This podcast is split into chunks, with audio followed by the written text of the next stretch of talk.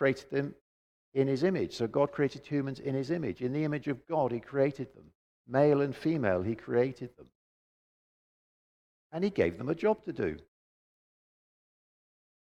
He said, be fruitful and multiply. Fill the earth and subdue it. And have dominion over the fish of the sea, over the birds of the air, and over every living thing that moves upon the earth.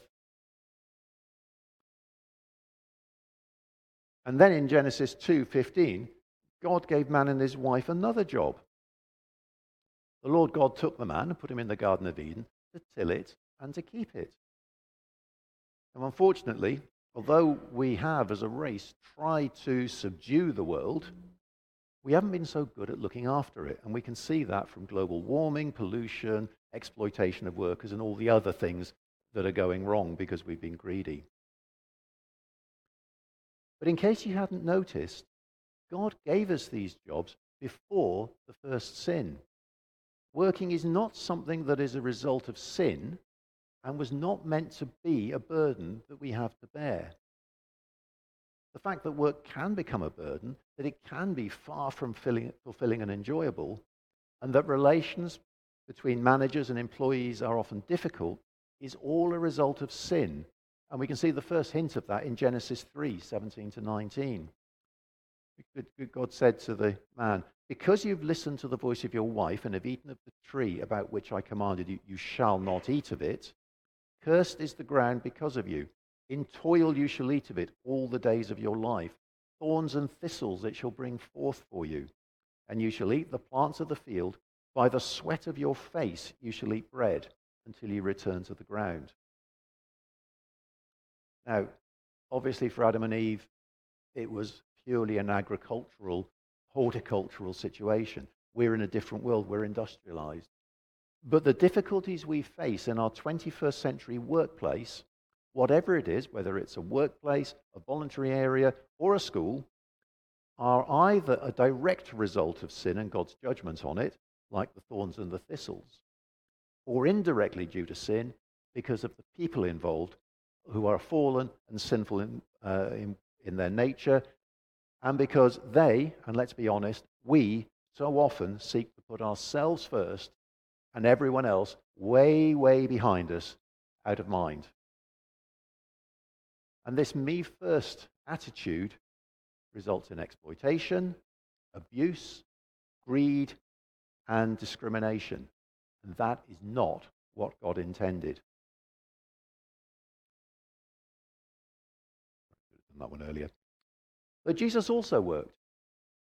We think about Jesus' ministry because that's what we read about in the Gospels. But for most of his life, Jesus was a skilled craftsman. He was a carpenter. He would have started learning his trade as a young boy. And then after Joseph had died, he would have been the village carpenter in Nazareth for a number of years. Hence we read in Mark six three, isn't this the carpenter, the son of Mary, and the brother of James and Joseph and Judas and, Sim- and Simon? And are not his sisters here with us? People recognized him for, for his work. Now, obviously, one of the reasons that we work is to provide for ourselves and our families. But do we consider the money we earn is not ours and ours alone if we follow Jesus? Yes, we need to provide for our dependents. But God should have first call on our resources, including our money, and we should be using them for the good of society, both here and around the world. Jeremiah wrote to the exiles in Babylon in Jeremiah twenty-nine seven that they should seek the welfare of the city where I have sent you into exile and pray to the Lord on its behalf, for in its welfare you will find your welfare. Society matters, even if it's not your society. And Jesus taught his disciples about giving alms, charity in other words. In Matthew six, two to four, whenever you give alms, don't sound a trumpet before you as the hypocrites do in the synagogues and in the streets, so they can be praised by others. Truly I tell you, they've received their reward. But when you give alms, don't let your left hand know what your right hand is doing, so that your alms may be done in secret, and your Father who sees in secret will reward you. But note Jesus' assumption there. He didn't say if. He said when. his assumption is that we will give to those in need. And a final reason that we should be working, again, in whichever environment we are, voluntary, paid, or education, it's the world of work, the world of education, the world of the voluntary societies needs a Christian influence. It needs us to be the salt and light that Jesus told we that we told us that we were in Matthew five thirteen uh, and fourteen, where he said, "You are the salt of the earth, but if salt has lost its taste, can its saltiness be restored? It's no longer good for anything, but is thrown out and trampled underfoot. You are the light of the world. A city built on a hill cannot be hidden." And note again, this isn't something optional, something that we can choose to do or not to do. It's something that we are, that we have to be. But no matter how much salt may be in your salt cellar, it does nothing to flavour your food or prevent rot or even to melt the ice on your drive until you spread it around. And as workers, whether paid or unpaid, if we're going to be that salt, we need to be spread around and having an effect on the environment where we may be the only Christian there. So work is something we should be doing, even if it isn't paid employment. But there are limits on our choice of career, uh, on what our choice of career and job might be. The question we need to ask ourselves when we're considering a job, and when we uh, or a move of job, and what we should pray about, is whether a job we're considering is appropriate.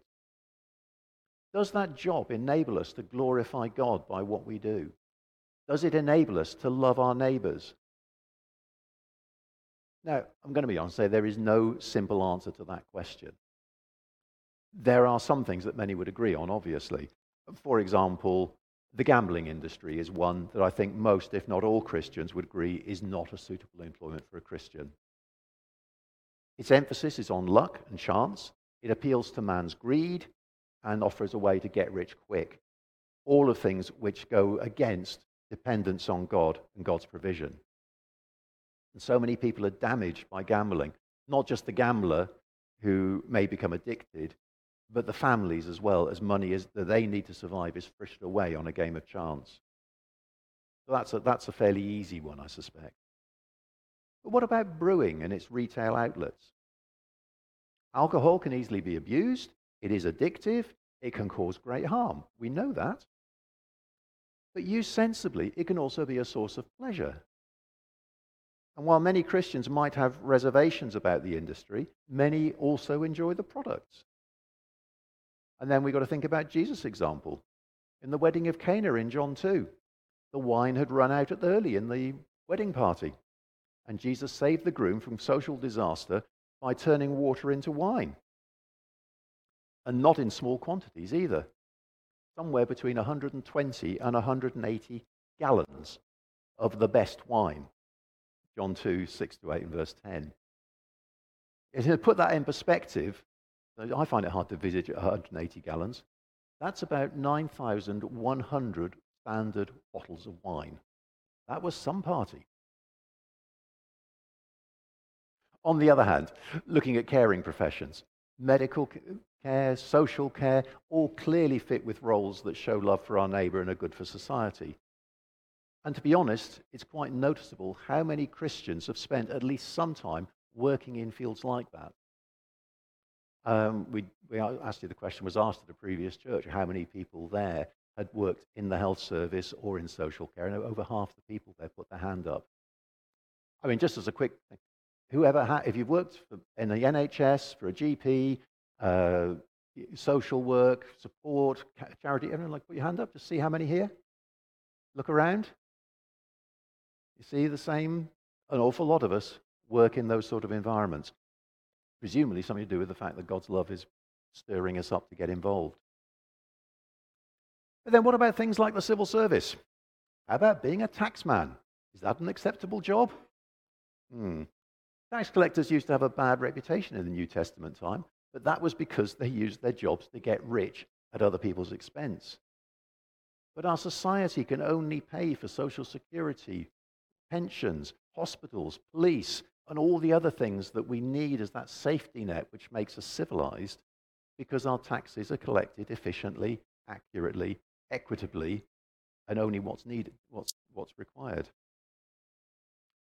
Ultimately, we each have to make a decision, looking to God for guidance about what we feel is an acceptable or an unacceptable industry to work in. And this decision will almost certainly not be the same for each one of us. It wouldn't, for example, be right for every one of us to say we want to be a politician. Not because there aren't enough jobs for ninety-odd politicians, um, but because the, the environment of being a politician will put demands on the person in there that not all of us are equipped to meet. And we need to think about that. And it won't necessarily be a one-off choice, what we do. Over the years, organizations and industries change. Things develop. What was right and acceptable once may become something very different. Think about it. If you've been going to work back at the turn of the last century, working in the tobacco industry was promoted as being something that was good. Tobacco was good for you. Yeah, we know how that turned out. Now, who would think that tobacco is a good industry to work in? Very different animal. And if our industry has changed, then we may need to take action if we find the situation we are in has become something that doesn't allow us to glorify God, isn't allowing us to love our neighbor, or it's compromising our witness. And it's not just the industry sector that we should consider. We also need to be aware, if we're looking at a potential new role, or even looking at our existing job, what is the environment that we're working in? A job may be available in an industry that seems okay. But what's the company like? What are the people like? Do they expect you to be fast and loose with the facts? To pad your invoices? To exaggerate the benefits of their product? If so, that may well not be the place for you unless God very specifically puts you there to stand up for what is right. And that depends obviously on you get it, seeking very definitively his guidance for it.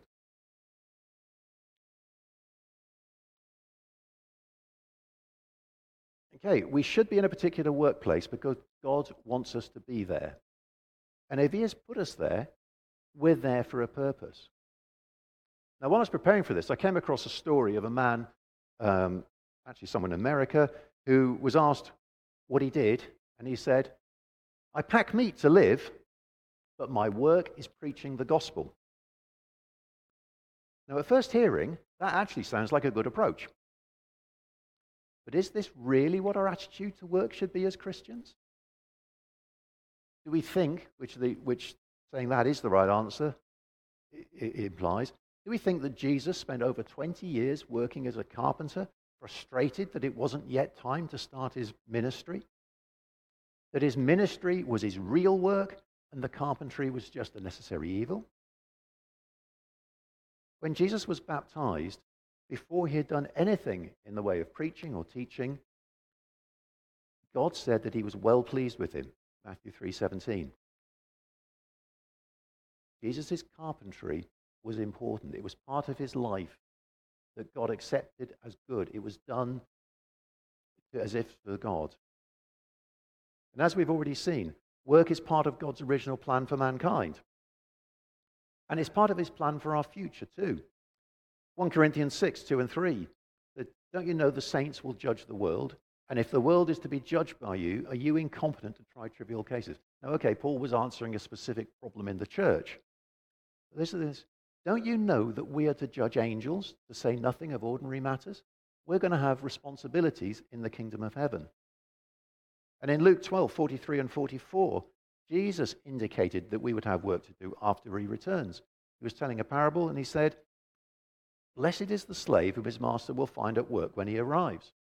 Truly I tell you, he will put that one in charge of all his possessions." If you look at the passage, he was talking to the disciples. And when is Jesus going to come back? Well, that's when the, we get put in charge of things. So how should we behave at work? Well, first of all, we should be good, conscientious workers. Ecclesiastes nine ten tells us, "Whatever your hand finds to do, do with your might."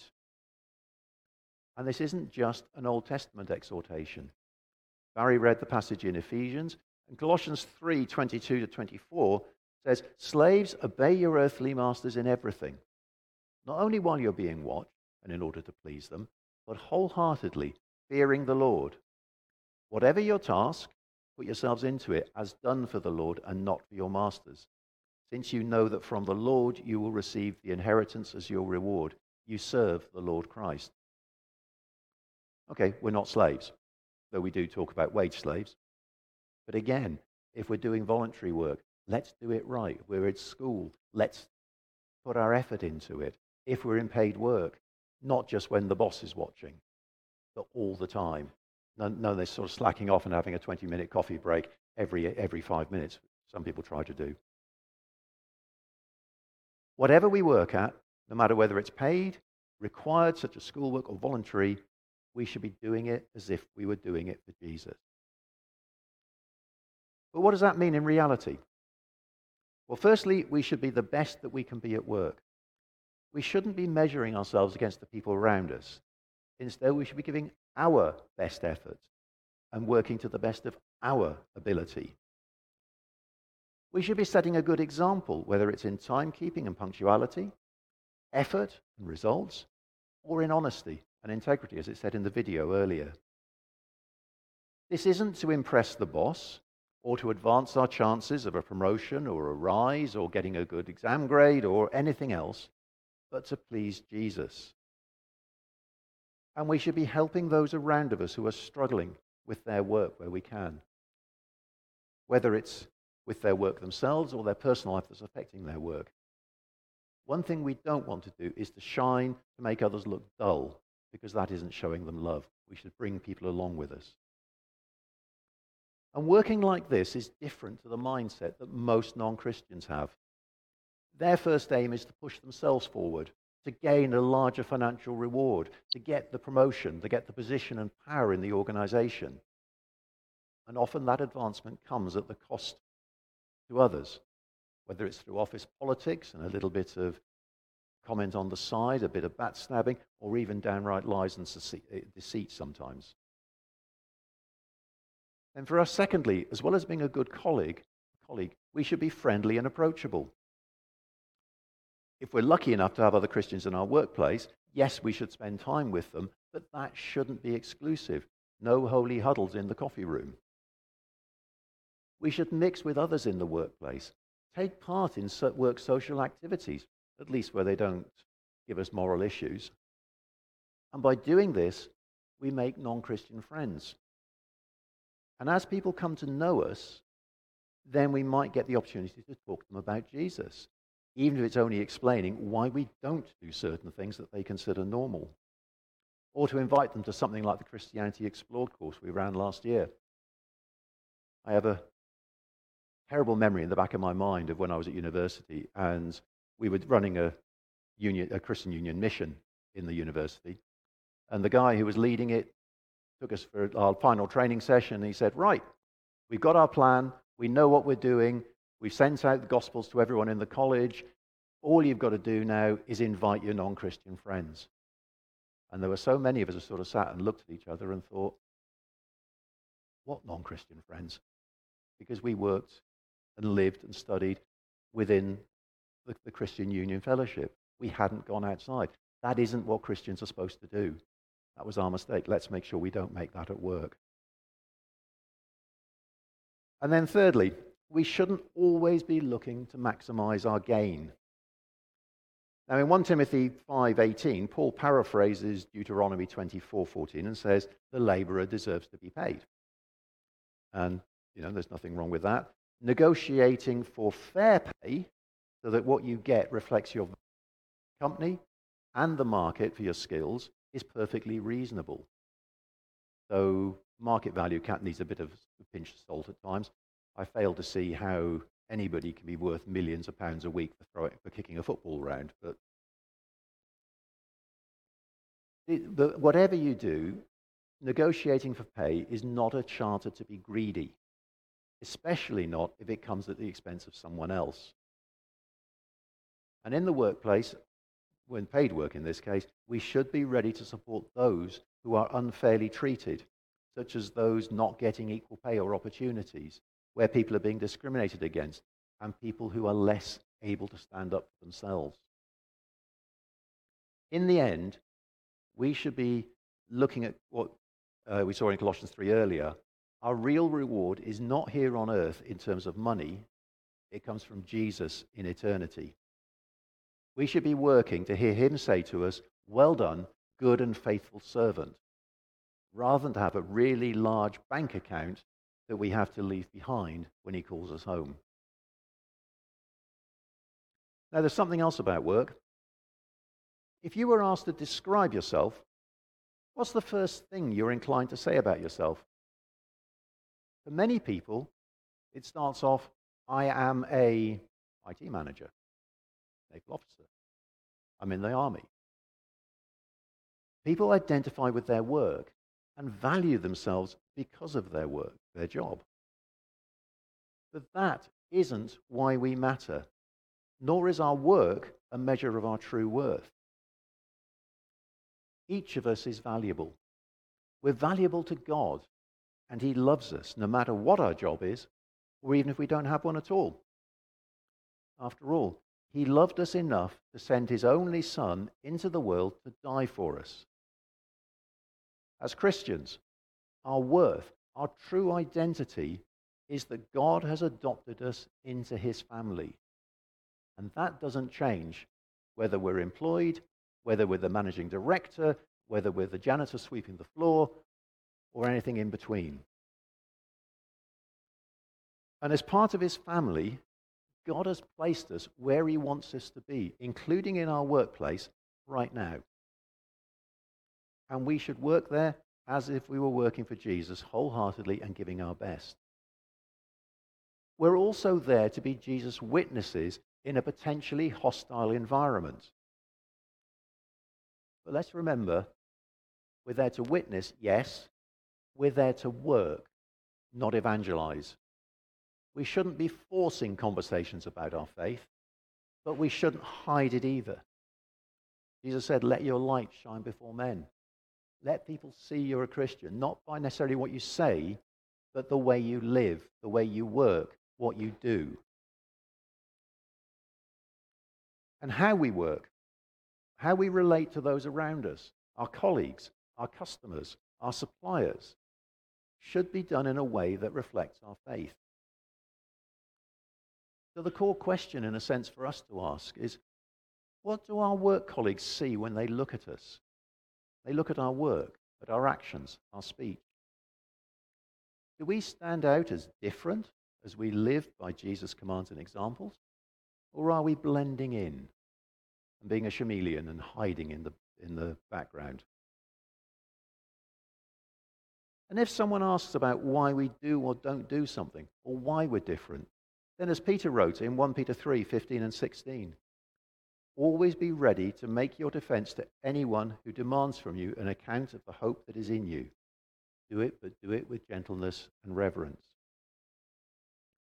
Whether our work is paid or unpaid, let's all pray that God will give us those opportunities to speak, and through his Spirit to respond effectively and clearly when people do ask the question.